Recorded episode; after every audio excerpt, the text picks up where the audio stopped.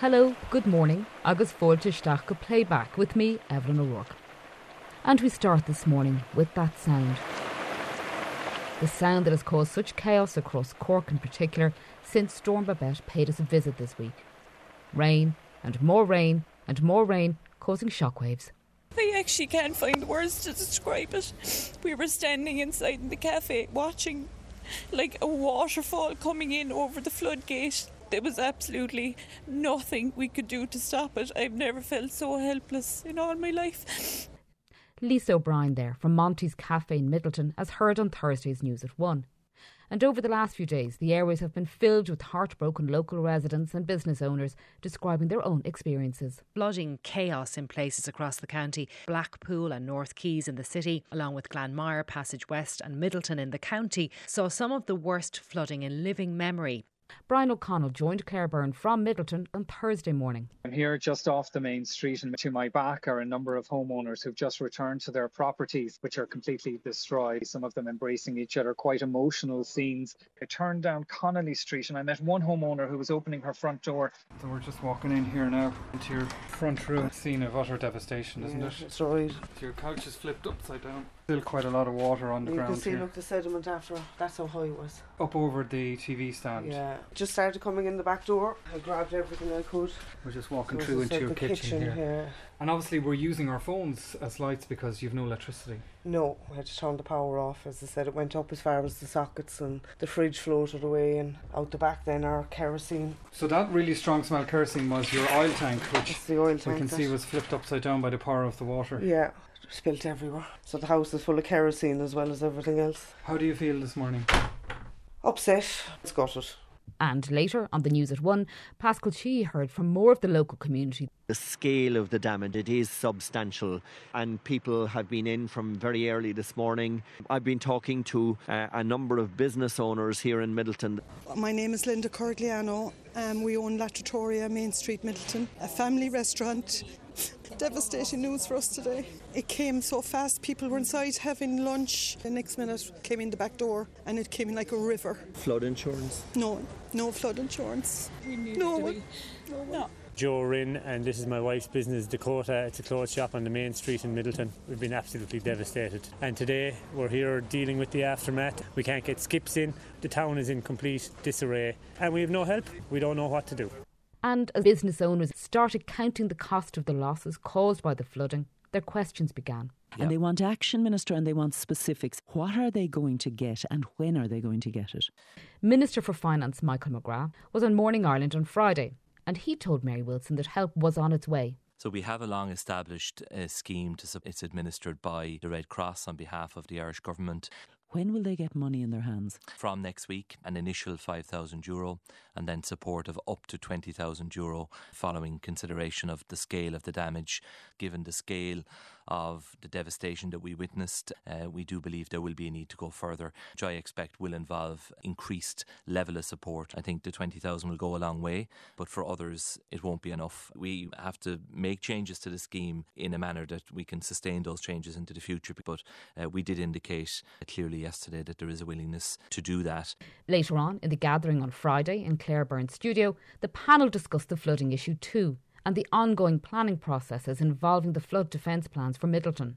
Ashling Maloney from the Daily Mail had this to say. You know, they said to the Taoiseach yesterday when he was there that they felt let down. And I think what they're communicating there is feeling let down on those two prongs, on the assistance that they need now due to the damage that, they, that they've experienced. And then they also feel let down because there wasn't the flood defences in. We know that the planning bill is going through. That's one of the biggest pieces of legislation the state will ever, will ever go through the Oireachtas. But again, we can't say when that planning bill will come to fruition and actually start speeding things up. And why weren't things, I suppose, progressing in a way that could have prevented some of these things? And that's where a lot of that frustration lies with government. These people would have liked to have seen this not happen. Well, of course, absolutely. And Liam, I know you've been watching this very closely and you've been listening to people's lives and livelihoods absolutely devastated. Do you think the government response is reactionary? Yes. I, I mean, it's reactionary in a positive sense in that they can do nothing else but react.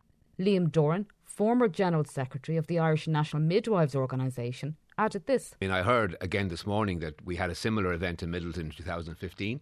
I think they were promised flood defence within five years at that stage. We hear this morning that planning applications only going in the first quarter of next year. I think people living in Midleton and all those areas will just look at that and say, you have to be kidding. Then Neale Richmond, Minister of State, responded. Just to provide some context, because I don't disagree wholeheartedly with Liam, but we've got 53 of the 90 schemes that are planned. Each scheme is individually different, and Midleton is probably the most difficult one. And I'm not going to be, go into the engineering or the geologicals of it.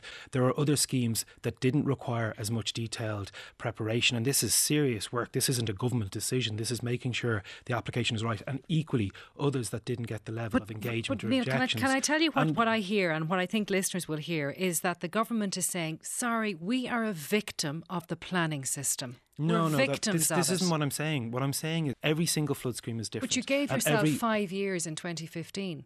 We gave ourselves five years in 2015. We've put all the resources in place and we're going to be delayed. But of course, we've made many other flood schemes have been able to go through as well. And the flooding that we didn't see yesterday in other towns that were equally affected, you know, people being on, on site so quickly in Glanmire, having the fences in place in Douglas and Togher, they would have happened in 2015 if these schemes hadn't been in place. You have to get this right.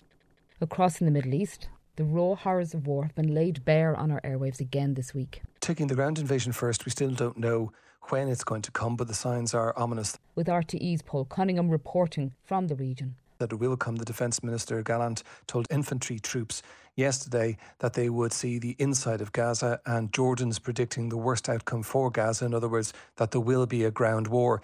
I think just looking at the television and listening to the radio, Israel is still talking about how 1,400 of its citizens were killed by Hamas and more than 4,000 injured, while the international media has moved on to talk about Gaza, and humanitarian aid. And um, this is a country which is still grieving, which is still focused on what happened and that resolve they have that this can never happen again, that this was their 9 11. And from the people I speak to on the streets, they um, are firm in the view that while they feel for the people in Gaza, that breaking the back of Hamas is something that has to happen. And the only way that can actually transpire is if they put boots on the ground. As heard on Friday's Morning Ireland. And the heartbreaking stories from right across the Middle East continued on our radios this week. Tuesday's blast at the hospital in Gaza was a major talking point, with controversy continuing around the circumstances for it. And back here at home, the Church of Ireland Archbishop of Dublin, Michael Jackson, joined Brian Dobson on the news at one, outlining how his community has a particular connection with that hospital. I think, I suppose, goes back to 2014. Uh, a number of us visited that whole region and spent two nights and three days in Gaza. That gave us the opportunity um, to meet people in the hospital and people living in Gaza. We asked what we could do to help, and what we eventually ended up doing was the refurbishment of on call facilities and the installation of solar panels. You might say, what is that all about? It's actually providing power to the hospital to do its work because on a regular basis there are blackouts and mm-hmm. the power drops. And, and as you rightly say, a hospital that's under the umbrella of the Anglican Diocese, it is for everybody. Yeah. So when news of this attack came through and the, the hundreds of casualties, yes. it, it was all the more shocking. Oh, yeah. It was devastating because very much uh, people of this diocese had taken the Al Ahli Arab Hospital to their heart. And it's not all about raising money, it's about connections. And one of the things that has consistently been said to me, the really important thing that you give to us is ongoing and consistent friendship. On Thursday evening, Dr. Margaret Harris, public health doctor with the World Health Organization, spoke to Sarah McInerney from Gaza. You say the time is running out for vulnerable people, and fuel is virtually all gone in Gaza. So that must be replaced. That is absolutely critical. There is one hospital that has already had to transfer its patients because they ran out of fuel. Other hospitals are scrounging it wherever they can, and but you cannot deliver a baby safely if there are no lights on. It's stitching up somebody, whether you're doing it in the corridor or in an operating theatre, you need light. It's absolutely critical that that fuel be delivered. And back in Morning Ireland, a former advisor to both the Israeli and Palestinian governments from the International Communities Organisation had this to say. You talk of a Belfast moment for the Middle East. What do you mean? There's a time when we are so traumatized by the events around us that we stand up, civilian citizens, not our governments because they're blind and incapable of doing this, but citizens stand up and say no more. We want to change what we've been doing for decades, maybe in Belfast for hundreds of years, and start a genuine peace process. And that's what we need to see happen here. And I emphasize not with our governments, our governments are responsible for bringing us to where we are. Our government in Israel is responsible for believing and convincing our people for that we can occupy other people and expect to live in peace, or keep two and a half million people in Gaza in an open air prison and expect to have quiet.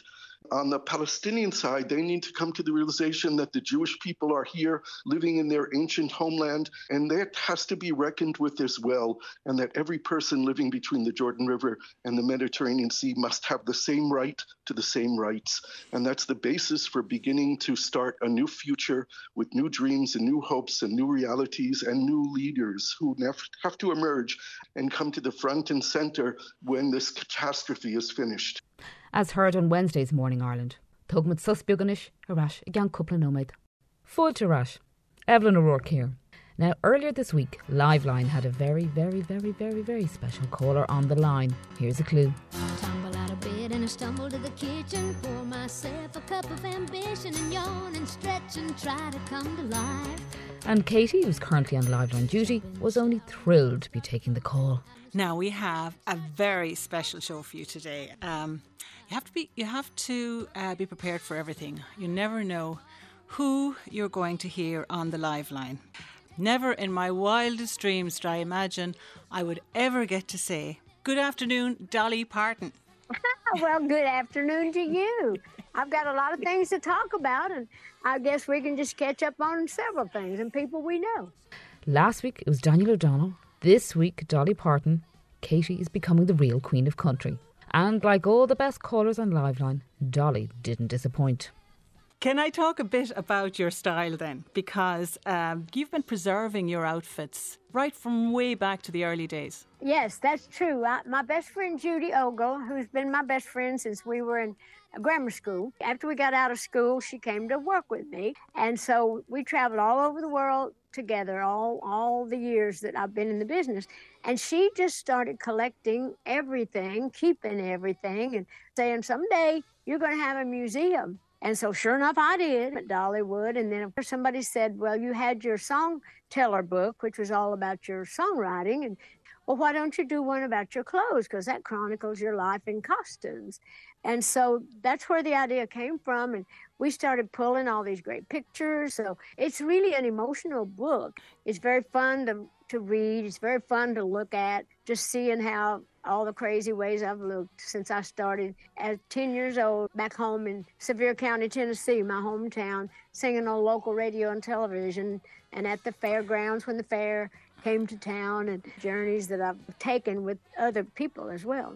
Can I talk now about uh, your dad? But I know your dad had a huge influence on you, but for a very important reason. Well, my dad helped me start the Imagination Library. Dolly Parton's philanthropy is well recognised, and part of her legacy is the Imagination Library, where thousands of children receive free books, and the books have even made it to Ireland which is my literacy program where we give books to children from the time they're born. They get a book once a month until they start school. That way they can learn to read. My dad wasn't able to read and write because he grew up in a bigger family than I did. And daddy, you know, grew up in those rural areas. So I got him involved with me. And danged if it didn't turn out to be worldwide now.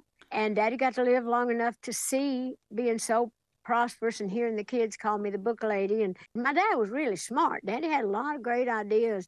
And so uh, I'm so proud of that whole program. We've given over 215 million books away.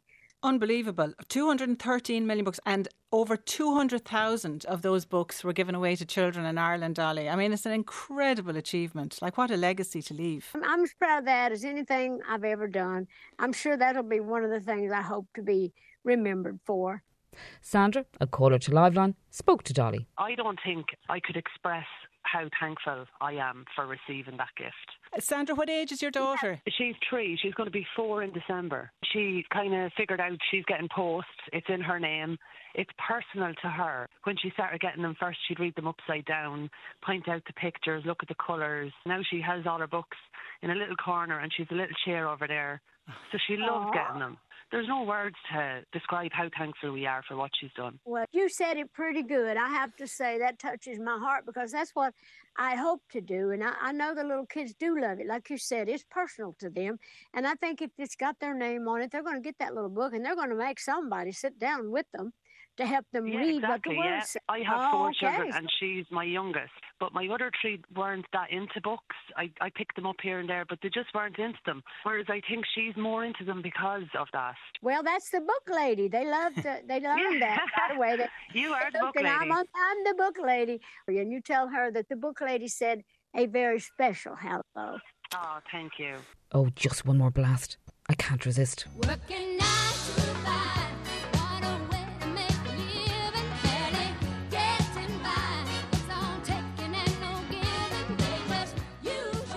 The icon, Dolly Parton, there. And as she told Katie during their wonderful chat, she uses her songs to tell stories, and such powerful stories. And it's the power of storytellers that threaded through the week on Radio 1.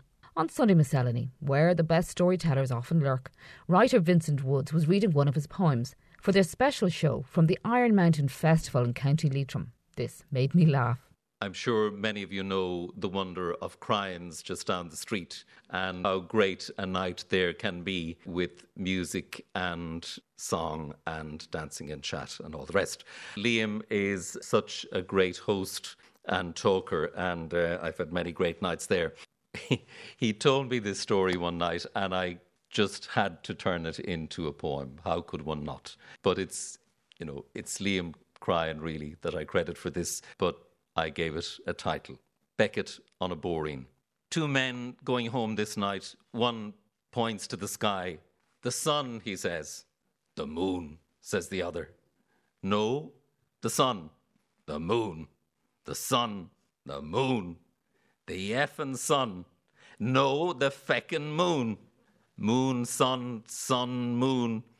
And they lay into each other and tumble into the ditch, fighting and flailing. Another man comes by on his bike, stops, looks down at them, and they see him and pounce and pull him in. Point up. Sun or moon? And it's more like a threat than a question. Oh, Jesus, lads, he says, I wouldn't know. Sure, I'm not from around here. Called Beckett on a Bohereen, what a title. Later that morning, Miriam O'Callaghan celebrated the latest accolade for a woman who has devoted her life to bringing those writers' words to life on the stage. Miriam was joined by Druid Theatre's Garry Hynes, who has just been named Best Director at the UK Theatre Awards. For Druid O'Casey, the incredibly ambitious staging of three O'Casey plays in one day. Hi there, Gary. How are you? How are you, Miriam? Do you like that Thank you. recognition? I mean, you deserve it, but do you, do you cherish it?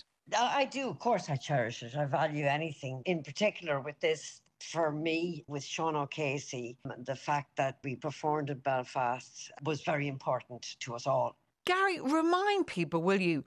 Where did you grow up? Tell me about your family. Well, I grew up in two different places. I was born in Ballaghaderreen, County Roscommon, is my mother's native place, and we left there when I was about seven or eight. Went to Monaghan for about five years, and then finally came to rest in Galway, which is my father's native place. We've been there since. And how did you go from school into what you do now? Like, what was your trajectory? Like falling off log, really. in the sense that I went into college, I was joined Dramasoc, started doing plays rather than studying. Myself and Marie Mullen and a few other people decided we wanted to go on doing plays when we left college. So we just did that really. And uh, I've never done anything else, thank God, or not, I don't know. But you've always remained very successful, Garry, and it's not an easy business, actually. Why do you think you've managed to do that? Well, I think in founding a, a theatre, however audacious that it seemed, in founding a theatre that was in Galway, not in Dublin, in the mid 70s, there was a need for that. And I think then the relationships that we created amongst ourselves right from the very beginning, and then with successive generations of actors as we went through, I think that also became important. And then finally, really, you have to try and do very good work. You have to be really serious about it. And at times it was tough, but Mm. at the best of times it's not. It's it's great. And thankfully with the O'Casey's, this is one of those times. And more powerful words too from one of our most celebrated writers, Claire Keegan. Hello and welcome to this arena special with writer Claire Keegan live from the Pavilion Theatre in Dún Laoghaire. The conversation followed many topics, including these insights into her latest story. So late in the day is your latest book, Claire. It follows Cahill, a kind of a civil servant type of guy, clock watching, it has to be said, certainly. And there's a sense of tension from the very start here. How did this story come about? How did it come about? One of my students said, Can you give us an example of the difference between drama and tension? And I said, Well, I'll try. And I drew up this kind of narrative on the board about a, a fellow who gets out of work on a Friday evening and waits for the bus. And I said, Well, is there anything wrong with that? And they said, Well, um, no, not really. I said, Well, there isn't. I'm just telling you, there isn't anything wrong with that. because we've got a when, where, and who, which is a good start to a story. And uh, he takes the bus home and he sits too close to a woman on the bus, and it just kind of generated some kind of tension. And then he went home and the cat was missing, and there was a moment of tension there. And then he, he sits down with his macaroni and cheese out of the freezer and sits watching a documentary on Lady Diana and he doesn't know why he's doing that because he's never held any interest whatsoever in the royal family and he just can't understand this. So I can't understand this, of course, too, why I generated a piece of tension out of that. And then I said, well, what if we called this story Wedding Day? And this was the day when this man was supposed to have been married. So that changes and puts a different colour on everything that happened in the day. Also, he's so tight, he, he still goes into work. You know, he's a dull civil servant and deeply dishonest.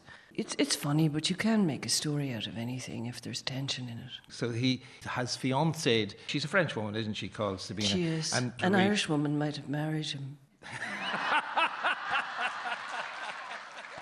So family life is central to so much of Claire Keegan's writings. And over in the History Show, there was another example of how your family life impacts on you as an adult. Mount Everest, May 29th, 1953. Mark McMenamin was reporting on a major anniversary 70 years since Edmund Hillary and Tenzing Norgay both reached the summit of Mount Everest. And on the show, Mark spoke to Peter Hillary, Edmund's son, about this great adventure. On the morning of the coronation of Queen Elizabeth II, the ninth expedition to attempt to reach the summit of the Great Mountain finally succeeds. This is Peter Hillary, son of Sir Edmund Hillary. It was one of those big events that really liberated every single one of us. One of the wonderful things about 1953, there was Europe at the end of the Second World War, a very damaged place after the appalling fighting that had gone on over those previous seven years. And the message, of course, took five days to get from my father in Tenzing to the team to be relayed down to the British Embassy in Kathmandu. Mount Everest is a big, difficult, and dangerous mountain. If you fall, you will die. You'll be flying through the air at terminal velocity. The fact that many people died trying to reach the summit was very much in the mind of Peter's father. Here he is speaking in 1977. I think my first reaction there was no sort of ecstatic feeling at all. There was certainly a deep and quiet satisfaction, but I also had a feeling of almost surprise. Well, here was old Ed Hillary on top of Everest. You know, it was almost hard to believe, and I can remember this feeling of slight astonishment actually. And so, as I approached the summit of Mount Everest on my first climb way back in 1990, it just started going through my oxygen deprived, slightly hypoxic mind that this is what it was like for them. All of the stories really came to life in my mind. But of course, the big difference is that they were going into the unknown. I knew that it had to be possible for me to get there if I was able to dig deep just the way they did. And another great adventure that will live long in the memory is the Irish rugby team's experience in the World Cup. This time last week, we woke up gearing up for our quarter-final match against New Zealand, but by bedtime, it was all over. And the fans are still reeling. On Thursday morning, Des Cahill made that clear.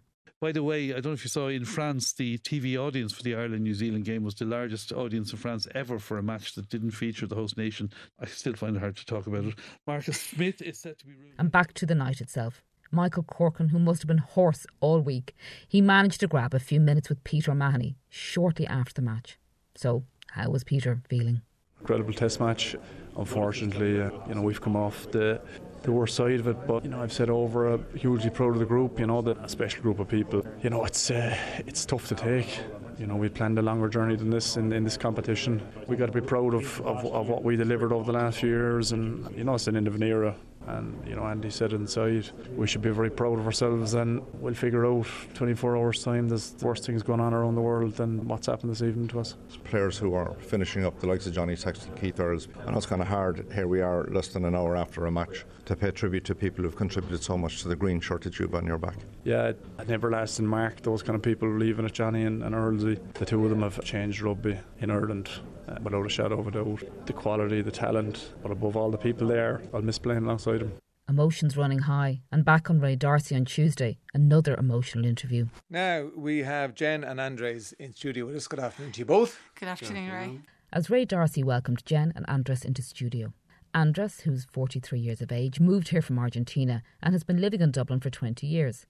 A business consultant and marathon runner, he and his wife Jen have a busy family life.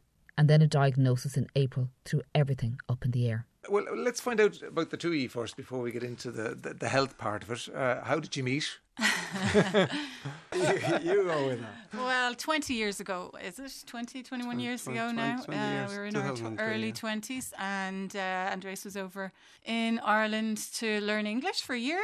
And we met. I didn't think it would last very long because he was going back. But uh, a few months later, he was at Dublin Airport with my mum, and we were all crying and, you know, dropping him off. And then I went over for a year. Loved the country, loved it, uh, learned Spanish, and ended up getting very serious with each other. And uh, then he came back and got married, and Yeah. two kids, three dogs, two cats. So, a lovely busy home with their two sons, Leo and Alex. But gradually, the marathon runner had begun to notice some physical problems, and then the diagnosis of motor neuron disease. The diagnosis was it a gradual thing, a dawning? It was gradual in as much that because of mm, all the activity that I was doing, I've been always very aware of whatever niggle I had, like that I was running and I felt something. And so I had been noticing things happening. Uh, in my case, it started through my hands getting cramped uh, and numb. It was like maybe it's carpal tunnel. Fortunately, unfortunately, I don't know, whichever way you want to look at it, like the fact that I grew up with my parents being doctors and aware of things, I was able to bounce ideas with them. Having very close friends with MS, we were aware of the symptoms, and so the great news was that it wasn't MS. there, there's that black humor there. Look on the bright side. so we made it kind of simple to the neurologist. We just basically, it's not, it wasn't even me, it was her. That, that basically asked point blank, like, so you think it's MND? And he said, I say, It doesn't look good. yeah. A diagnosis of MND is frightening for all the family, and Andres and Jen spoke so openly about this. Sometimes we've cried a lot, and and then at the end we'll start laughing about something. You know, we'll just.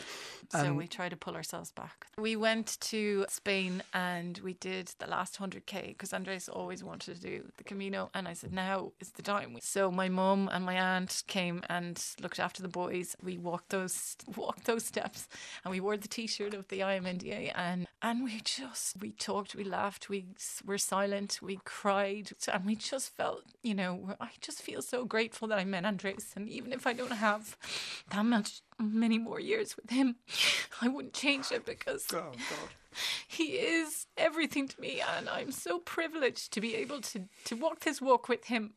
The interview ended with Ray clearly moved by this beautiful couple, and he wasn't the only one wiping away tears at the end. He's he's amazing.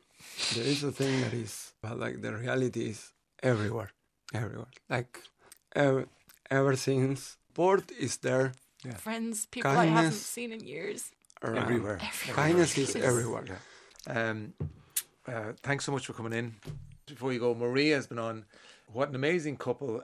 I wish them well in every way, and they're the essence of love, which comes Thank through you. their story. Thank you so Right, much. I, yeah, I don't know about you. I, I have to take a break. I know. right, okay, thank you. Arash, i gan cúpla nóid. Now, are you properly awake or are you kind of half listening to us? You know, have you hit the snooze button on repeat? I mean, it is a Saturday morning after all, and there is nothing wrong with a bit of snooze button action. Even the boffins agree. According to new research, snoozing through your alarm and nodding off for more sleep is not a bad thing. Professor Annie Curtis from the RCSI walked Cormac through the research on drive time. This is good news for me, I can tell you. Tell us what this research And is saying. I'm telling you, absolutely, it was good news for me as well. I was having a snooze when your researcher called me this afternoon, but this, we're talking about the snoozing in the morning, so hitting the snooze button multiple times. Up to 70% of us. but uh, I thought it was a bad thing to do, Annie. And most people would think that it would affect the quality of your sleep.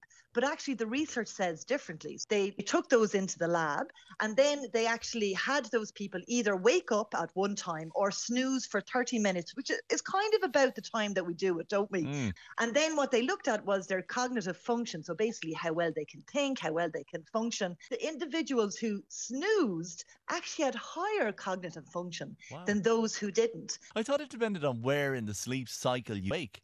One of the things that, that um, helps the snoozers is that it doesn't bolt you out of like that deep sleep. So it allows you to sort of gradually step up out of that deep sleep. Well, what they found out in this study was that night owls, which kind of makes more sense, you know, are much more likely to snooze because they're the individuals who tend to have a later body clock. Younger people tend to be more snoozers. And I would say this study, the average age was 27. So it's quite a young Yeah. cohort. Well, I'll tell you, Professor Annie Curtis, you're full of good news for us on a really wet autumnal day. And So snooze in tomorrow morning now and pull the duvet up over your ears.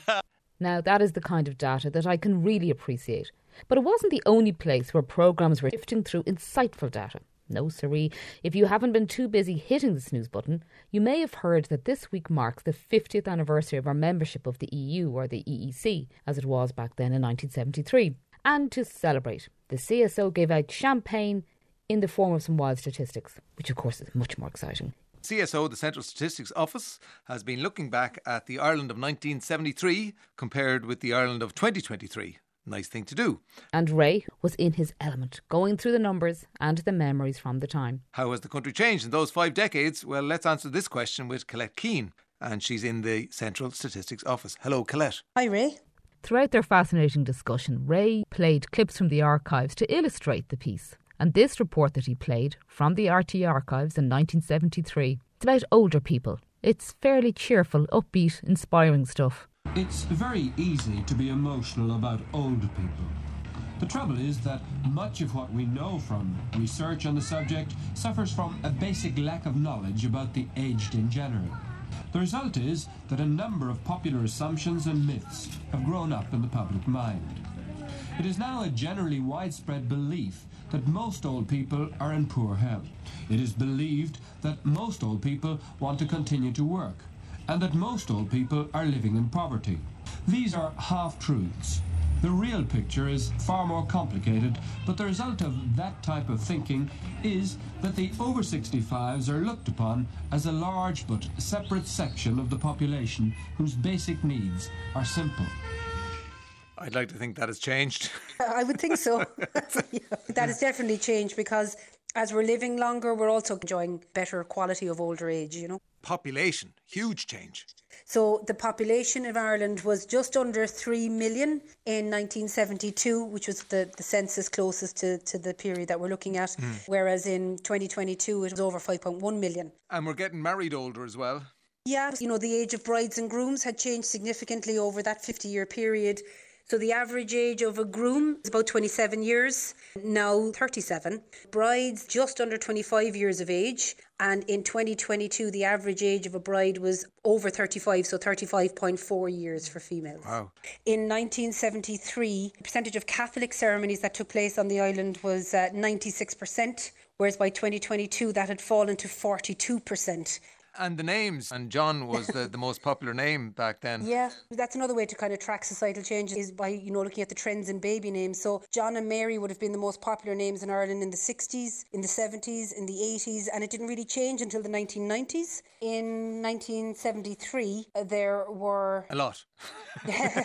there were 2,400 boys called John, Yeah. whereas in 2022 it was 36. Wow. In Oliver Callan's studio, too, the anniversary hadn't gone unnoticed. We were still eating stews twice a week and the one and one from the chipper on a Friday. We were all looking at Dallas. Avocado bathrooms became the height of sophistication. Getting engaged on your 21st birthday was very popular. And it wasn't long until calls about the avocado green bathrooms started coming in. Now, they're probably going to be back in in a few years' time, of course, a nation says bitterly, thinking back to the price of that skip years ago. But anyway, things may have been better in the old days. But how about this from one of our listeners? Memories of 1973. Warts on fingers. Smoking upstairs on the bus mixed with the scent of sweat and smoke. No central heating. Lynn rang into Oliver. She was having a ball 50 years ago. Lynn Riley, good morning to you. Good morning, Oliver. I was hitchhiking around Europe, Oliver. Oh. In 1973. Yeah. What was that like? Fantastic. I was gone for nearly four months. No problem with getting lifts. We weren't nervous, nothing like that. We just hitched around everywhere. We started off in Germany. We went to a job as chambermaids and we hated that. So we left after one week. Over to Greece, stayed in youth hostels. You were one of the cool young ones 50 years ago. I was. And another woman who's been having a ball a little more recently is the irrepressible Éanna Ní Lamhna. Number 99, the blunt jawed nomad bee. Number 100, the ivy bee. And number 101, the hairy footed flower bee. She is still recovering from successfully naming Irish bees on Mooney Goes Wild on Monday nights. But Derek was even more excited than Éanna too about this. So, Ada, you were absolutely fantastic. Everybody's been texting in and calling in and shouting in and stopping me on the street, asking me, does she really know all 101 bee species, or was it just a bit of magic? Well, of course I know all 101 species. I struggled to remember my own name some days, so fair play to her. But the last one, the hairy footed flower bee, that really intrigued people and got them going. This one was only discovered, you will remember, in 2023 in Harold's Cross, in the parish next to where I am. You were thinking of a bee with hairy feet and a flower bee. I went down to see it myself. It was actually the front of a row of houses where there was what other people might rudely describe as weeds, a whole lot of brassicas that had, had yellow flowers on them. And the, so we can't wait till next spring to see, will the hairy footed flower bee come back? But I'm curious, particularly, what is it about the hairy feet? Why do they need these hairy feet? Well, They say the hairs on their legs, certainly on the females, are what they have them as pollen baskets, and they bring the pollen back to the nest because, as you know, bees collect pollen to feed their young, and then they collect nectar to make honey for themselves. The pollen baskets on the legs are specially adapted hairs that are able to carry the pollen. Richard even got in on the act. Richard, you've got hairy feet. Well, I wouldn't say they're especially hairy. Hair is a very important thing, you know. I wonder about it, uh, why we lost it so uh, readily. Probably so that we could cool down rather in the sun. To lose our hair was a great thing. We could go out in the midday sun. Mad dogs and Englishmen go out in the midday sun and we could sweat. That's the great thing. Perspiration would evaporate from our bodies and cool us down. Of course, there was a downside. We could get bitten by all kinds of creatures. Shave your toes, Richard. as heard on Mooney Goes Wild. And as Derek and the team remind us every week, the natural world is a strange and wonderful thing. Not that vet Eamon O'Connell needs to be told that. As anyone who works with cattle will tell you, they are curious animals. Sometimes they are a little bit too curious. Well, Eamon O'Connell is a vet with Summerhill Vet Clinic in Nenagh in County Tipperary. Eamon goes by the name of the Moo Vet. He joined Claire Byrne on Tuesday to discuss a life in cows. Seriously, he loves cows. And it turns out that cows are sports mad, are just very simple creatures. They're creatures of habit, Claire, so they spend a lot of their time just around the field, minding their own business. They pick something up in their mouth and they have a smell of it. You were called out to a farmer. It was the morning of the All Ireland hurling final. So, what was wrong with the animal? Just having the breakfast, and he said, offending animal, the heifer in question had a swelling on the side of her jaw, and he was Obviously, you have a couple of things in your mind. I was wondering, was it going to be an abscess on her tooth? Or we went and we had a look in her mouth. I suppose as soon as I had a look in her mouth, I realised that it was none of the things I thought of. I could see the, the sliotar poking out from the back of her teeth where it was stuck. What happens with cows or animals is when they pick up something, they don't really have the, the response to spit it out. So they kind of keep chewing until it's either gone. But in this case, she tried to chew and it just popped between her teeth and her gum, should I say, and just stuck there right at the back of her mouth. Could you get the hand in to try and pull that out, or is that something that's too dangerous to do? We have a piece of gear. It's a small little thing called a Drinkwater gag. I suppose keeps their teeth upper and lower separated. To be honest, it was easy enough to dislodge it then because it, it was wedged in there, but it wasn't jammed. So it was, once I got my fingers on it, a little bit of a, a pry and it popped out. And even the sliotar wasn't too damaged. I think the kids were, were taking it off to have a puck around again later on. So she hadn't even had a chew on it before it got lodged? Not really. Now, is that common that you'd have the sliotars getting, because I'd imagine there's a fair few of them where you are in Tip? There is, yeah. There's, yeah, they're more hurling oriented than football oriented. Even the farmer said to me, he goes, "Oh, thank God it wasn't the football." And his opinion is football is for hurlers with bad eyesight. That's how they that's how they view football in, in Tipperary. They're more of a hurling county. Yeah, but, Claire Byrne there, clearly enjoying that moving chat.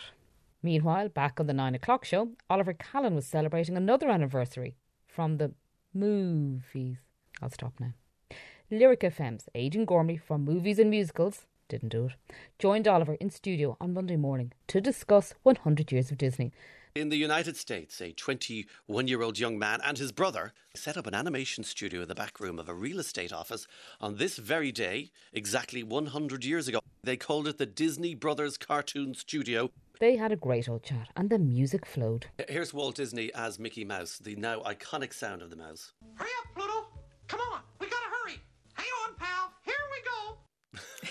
Beautifully high pitched. Yeah. the- because he was a, he was a heavy smoking kind of you know must, you wonder where that voice came out of. Yeah. Snow White. So that was the first kind of Snow movie, White, the, first, Disney movie.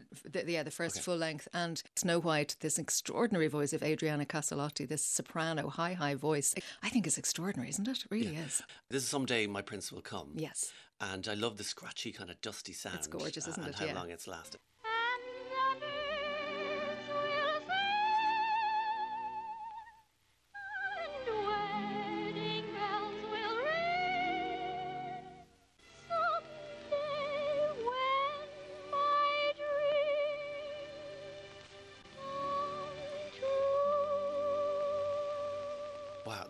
Grown woman. I know. There's no there's no effect uh, on the voice.